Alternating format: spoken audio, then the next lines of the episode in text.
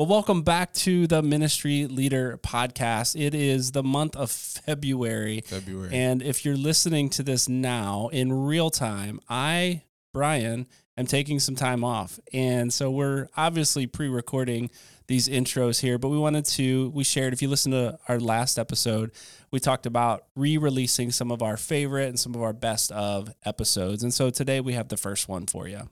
Yeah, and so we're going to be talking about programming in a post COVID era, which was one of the first podcasts that, as things kind of opened back up here in Indiana, I think the the episodes that were recorded. Yeah, yeah, it was. We released this originally on May 18th of 2020. So. Oh, wow.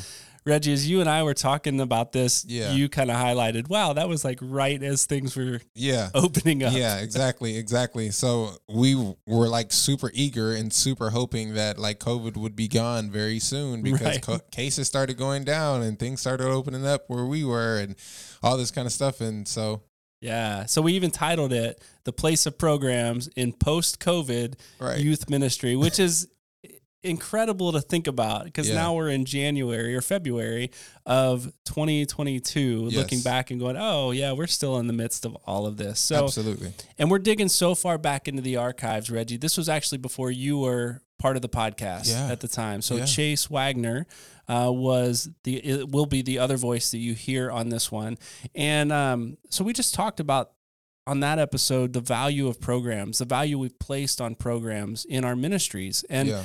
Programs have not gone away. Uh, we're not post COVID yet. We're further into it, but programs still have not gone away, and we're not suggesting they do go away Yeah. right? We're suggesting we f- figure out where the place of those programs really are. Yeah, and making sure that you take the necessary pivots for your ministry to continue to thrive, for you to continue to meet the needs of the kids that you're serving and loving them really well. Yeah. So, on that note, we're going to jump back in time to May 18th of 2020 with episode 83, Pondering the Place of Programs in Post-COVID Youth Ministry. Get up, get up. So we're kind of back to a uh, a new normal, I guess you could say, here for the podcast. A little bit. Yeah, we're actually sitting across from each other, Yeah. um, recording with with podcast mics, and we have headphones on. So Yeah. it's starting to feel a little bit more like normal. A little bit. We are crammed in a really we're, small we're room. Brian's house still in his in his office, but we're at least across from each other, so that's that's fun.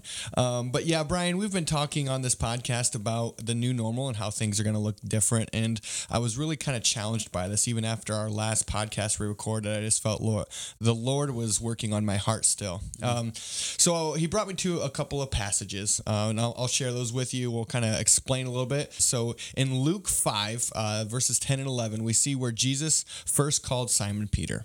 Starting in verse 10, it says, Jesus replied to Simon, Do not be afraid. From now on, you will be fishing for people. And as soon as they landed, they left everything and followed Jesus.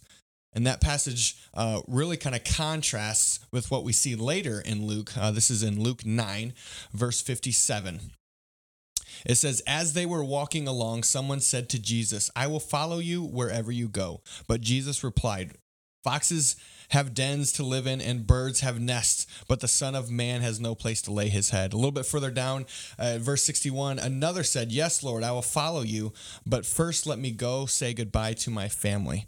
And Jesus replied to him, Anyone who puts his head to the plow and then looks back is not fit for the kingdom of God. And what I was really challenged with this is that when Jesus called his first disciples, immediately they dropped what they were doing and they followed him. And later on, there were a lot of people who thought they wanted to follow Jesus, but they weren't really willing to do what Jesus asked. They wanted to kind of get their affairs around and say goodbye. And, and Jesus is basically saying, when I say it's time to go, we need to go. Yeah. Kind of doing it on their terms. They Yes, yes. do it on Jesus, I'll follow you, but I want to make sure I get stuff done first. And so Yeah. Jesus is saying, if I call you, you need to go now. Um, so, so as I, I read through those scriptures, I was actually playing video games with a couple of my friends, and uh, so the, the new video game style out now is battle royale. So um, Fortnite kind of made it the most popular. There was lots of other games that that um, were out before then, but the idea of Fortnite is you drop a uh, hundred people on a map, and then they duke it out, and the last person standing wins. Um, so since then, Call of Duty has come out with their version called Warzone uh, that I actually think is much better than Fortnite. That's another topic for another day. So as I'm playing, uh, we are looking for sponsors. So yes, yes, Call of Duty, please call us up, Activision. Thank you. Uh, but anyways, the idea is that if you drop 100 people, 150 people on a map, um, literally the game could last forever if nobody finds mm-hmm. anybody. So what the developers have done is they've made what they call what's called the circle. In Fortnite, it's called the storm. Uh, in Call of Duty, it's called um, the gas. The gas is moving in, and so it's basically this circle that closes in on the map, and it forces all the players to run together, forces them together. Mm. Um, and as I was kind of challenged with this, is that um, as I was sulking, as I was um, kind of being grouchy, uh, you know, we mentioned that in the last one, that one of the reasons I was upset is that things were not the way I wanted them to be. As we were talking about moving forward and things looking different, that's not how I wanted them to do. Mm-hmm. And God was basically challenging me, saying, Is this your ministry or is this my ministry? And currently, I'm calling you to move into somewhere new and I was not happy about it. And then so as I thought of this circle, as I thought of the gas or the storm, that if you stay outside of the circle too long, your character will die. Like they've built that in that you will you'll die. And I was just challenged that the same I think is true sometimes when God's calling us forward. If we stay where we are, if we stay where things are comfortable, if we um, don't move forward, we're not going to survive. And and moving into the circle, moving out of the gas into the circle, uh, there's uncertainty. You know, we don't know what lies ahead and there's adversity mm-hmm. as well. But into that circle is the only way to win the game. It's the only way to have victory. Yeah, that's good. Um, Chase, I'm reminded just hearing you talk, and I know we've talked through this before, but just hearing you talk here, like reminded of so many times in scripture when the kingdom of God expanded or um, God's will was made known to the masses was through adversity, through times when people were called to do something that they didn't necessarily want to do. So the Exodus, they wanted to get out of Egypt, mm. but once they got out there and it was a little uncomfortable, they wanted to go back, mm-hmm. right? Um, later on in, in, when Babylon moves in and they disperse the Jews and they like ship them out all over the place, like nobody wanted that to happen, but through that they carried the word of God every place that they went. And so the word of God continued to spread. And I, I feel like this has kind of been a time for us where not that we're being dispersed, we're actually being like forced to stay in our own homes the for a long time. Yes. Yeah.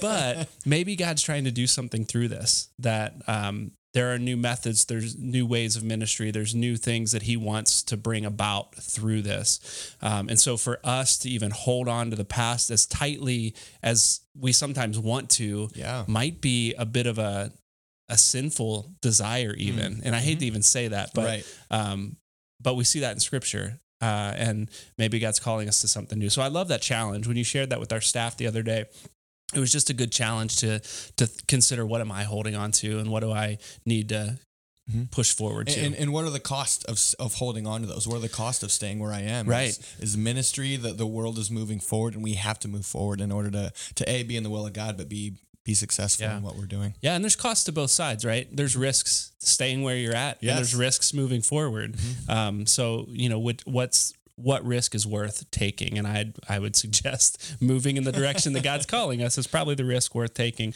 Today we want to talk about programming and the the place of programs in post COVID 19 youth ministry. Uh, and we, we kind of highlighted programs for a number of reasons, but it's one of those things that we're a little uncertain right now on if that's one of those things we have to leave behind mm-hmm. or it's just going to look different as we move forward. We're not sure. So we just want to highlight that a little bit for a number of reasons. Um, but let's talk, Chase, first about the value of programs. So we're not suggesting that let's toss programs out the window. For they sure. were never any good for anything anyway, whatever. Like programs have served us well and they've been highly valuable. Let's talk about that for a minute. Yeah, so I mean, and, and, we've even talked about how to make programming great and things like that. So um, again, we we love programming, um, but yeah. maybe it's going to look different moving forward. So one value of programming, it's it's definitely a, a regular connecting point with groups, whether so whether they're small groups, large groups. Um, for students and adults. It's an easy place to kind of gather them together to connect your leaders with students, for yourself to connect with students, that sort of thing. So it's it's kind of in a way just an easy way to connect people. Yeah, for sure. Um, I think one of the other things we've learned about the value of programming through this is they serve as kind of a front door for our ministry. And I know that's a term youth ministries are probably very familiar with is what's the front door of your ministry? Like i don't know at least people my age have ta- always talked about that. And mm-hmm. programs are really good for that. Like it's a way it's an easy way for a student who's unfamiliar with any of your leaders anything having to do with your church or your ministry for them to just step inside and take a peek around right? Mm-hmm. Programming gives Yeah. them that option. And even for leaders too. So for leaders who don't know any students on that high school campus that you're trying to engage with come to this program this is a front front door for you to step in and learn some names get to know some students and uh, so they served us well in that way too and i think the biggest one is i'll let you share Yeah, programs are fun. I Yeah. mean, the, playing the games, doing the things. Um, for me, as an extrovert, I love the masses of people. That gives me energy. So programs can also uh, they can just be fun, which which makes ministry fun. Yeah, which again makes them a great front door to our ministry. Like someone wants to get to know what's happening, let's have fun. That's how we get to know each other, right? So programs have served us well uh, and may still serve us well, but we're learning that there's been some limitations to the programming that we've offered in the past. So let's talk about those for just a minute or two. Yeah, one thing is that uh, again. Programming makes it easy to plug volunteers into, but then it also is kind of difficult to move past. Um, if if programming has become the only place that your leaders, your volunteers, the people you serve with plug into, that becomes kind of what the ministry is about. Um, it becomes this is what I do for the ministry. I don't do much outside of that. Yeah, yeah. So it's kind of the the magnet where everybody comes, and then if it's not happening there, then there's nothing else to do, or it's harder to maybe take that next step into other things. Um, we've also learned, we've talked about this before, that programs kind of become the face of your ministry. Uh, so if for us, we serve within Youth for Christ and Campus Life specifically, and if you were to ask someone around here, what's Campus Life all about? They would probably say, hey, that's that Monday night club that meets. Uh, and we would say, that's part of it. There's so much more to it. But club, that program, is the biggest group of people that gather in the community around Youth for Christ or mm-hmm. Campus Life. And mm-hmm. so that's what they see it as. And it becomes the face and the only thing that they identify the ministry with. Um, and I think for leaders too, even for me, that's it's kind of easy to fall into that trap. Like, this is what everybody sees. So I'm going to put all my eggs in this basket mm. and make it mm-hmm. really good. Um, and you just, you realize that, you know, there's not a whole lot of other ministry happening around that. Yeah, the other idea is that um, the the program becomes the idea of that's where the ministry happens. That the ministry itself happens at the club or at the Sunday night youth group. Um, and so, if uh, all your focus is on the programming, it, it's hard to explain or it's hard to move past that ministry goes beyond those programs. Yeah, I think the way I think about that is similar to the church. Like we we are the church. Like as believers in Jesus, we are the church. Scripture is clear. But I'd say we all believe that, but our system is set up to where we go to church. Mm-hmm. We we don't understand fully what it means to be the church unless we're in that building. And I think programming in many ways kind of becomes that. Like this is our ministry when we are here. Outside of this, it's a little hard to pin down what it is, what our ministry looks like. Yeah, so more the idea of that church is not a place we go, right? It's a thing we do. So Yeah. so campus life isn't a place we go, it's how we live life or your youth group. Um, it becomes like you said kind of the focal point and it can be um, a little bit confusing. Yeah. So again, that's not necessarily bad. It's just a limitation that we've learned. Like maybe we've depended so much on that, which is what we want to talk about next, right? Is our dependence on programs. And I'll just, I'll say like programs have worked. They've been good. We're not devaluing programs at all. There's a reason that we leverage the programs that we have because they work. They serve for all the reasons as a connecting point, as a front door, as a, a face of the ministry. They've worked and they've served us well. But I think that's the point. Served past tense. yeah, Um, the, like you said, there was kind of a big movement when Download Youth Ministry came out, just doing programming really well, that sort of thing. So Yeah. that kind of became the focus. And I think, like you said, I became very aware of that. Um, the the dependence on programming when all of a sudden we can't do programming anymore. Yeah, when it was the rug was pulled out from under us, and we realized how much time we spent doing programming, and maybe not. And we've done relationships well, Yes. but they've all centered around programmings more than we've recognized until right now. So, Chase, we've talked about a number of things, what we've learned about programming in this COVID world that we've been living in and the things that we've depended on. Let's talk about maybe how that could change moving forward. This knowledge that we've picked up on the value and our dependence and even the limitations of programming. How could that potentially change ministry in a post COVID world when we do start gathering again, even in smaller groups, even as groups grow potentially? What does that look like? Yeah, I think uh, for me, as I was challenged in all of this, as um, I've I've believed that empowering leaders was important. I believed that empowering students was important, and in a way, I felt like we were doing that okay. But Yeah. when it comes down to now, all of a sudden, my capacity to reach students is very limited. Um, the focus has to be on students and leaders leveraging the relationships they already have. So, kind of a re-emphasis of the ministry on on being present with the people they're connected to versus convincing them to come to an event. Yeah, yeah, that's good. Um, I I think too, like we've talked about programming being a front door. Maybe we need to search for a new front door. Maybe it means ramping up our online presence. Mhm. And I know we've talked about this multiple Yeah, times on the podcast already. before. Uh-huh. Like um, some people are all about it. They they dove in ten years ago to start exploring what does online ministry look like, and most of us have been like, that's a little iffy. Mm-hmm. There's too much danger out there of engaging in ways that are not appropriate or healthy or whatever. And so we stayed away from it. But maybe as we ramp up our online presence and we talk about, especially in Youth for Christ, going where students are, we've talked about that also multiple times. Like they're online. Why are we not looking for ways to engage there safely? Like Mhm. let's acknowledge the fact that there's some there's some question out there, some um, concerns. Like one of our staff members shared the other day, like I wasn't invited into that online space, Sure. right? Mhm. Um, but I would go, were you invited to the football game Friday night, or did you just show up? Mm-hmm. Yeah. Right? Um, it feels awkward because this is they're native to this world, Yes. and we're trying to we are like. guests. Yes, we are guests, and we got to figure out the language and how it works, and And what is TikTok? What- I'm still figuring that one out. how do I post? What's an Instagram story? Like I read a story. What is what does that mean? I don't get it.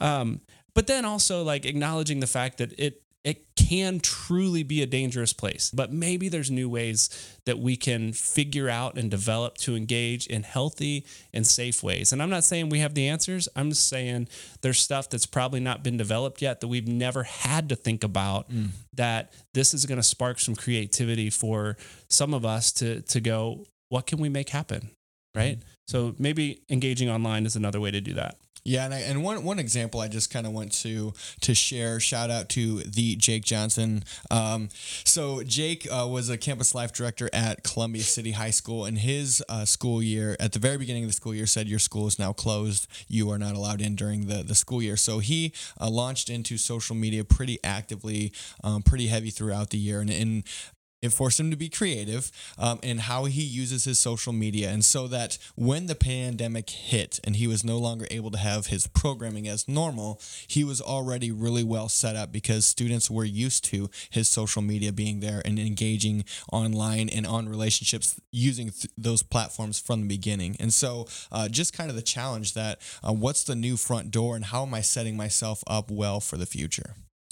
yeah and i i think so you mentioned jake. Jake's also actually not just doing it himself. He's actually teaching students how to do this and to share what they're learning in creative ways on social media. So kind of bringing the two together of online social media presence and what you were just talking about of empowering leaders and empowering students to engage and leverage the relationships they already have. So well done jake So, to wrap up the podcast today, we kind of just want to leave you with a few thoughts. And the um, idea of this podcast came from another podcast, Brian, that you had listened to. Yeah. Um, I believe it was called "Is Is It's Pro- Youth Culture Matters, but it Uh-huh. was the the title of it was is Youth Ministry Programming Dead or something along those lines. We'll link to it. Yeah, so check out the show notes. You can listen to there. I think the first 30 minutes of that podcast were kind of a discussion on this topic. Yeah. And and again, we don't necessarily think that that programming is dead, but referencing to um, the scripture we shared earlier, as God is calling us forward, as God is calling Mm-hmm. us to push into the new circle, and staying outside of that circle is where we won't survive.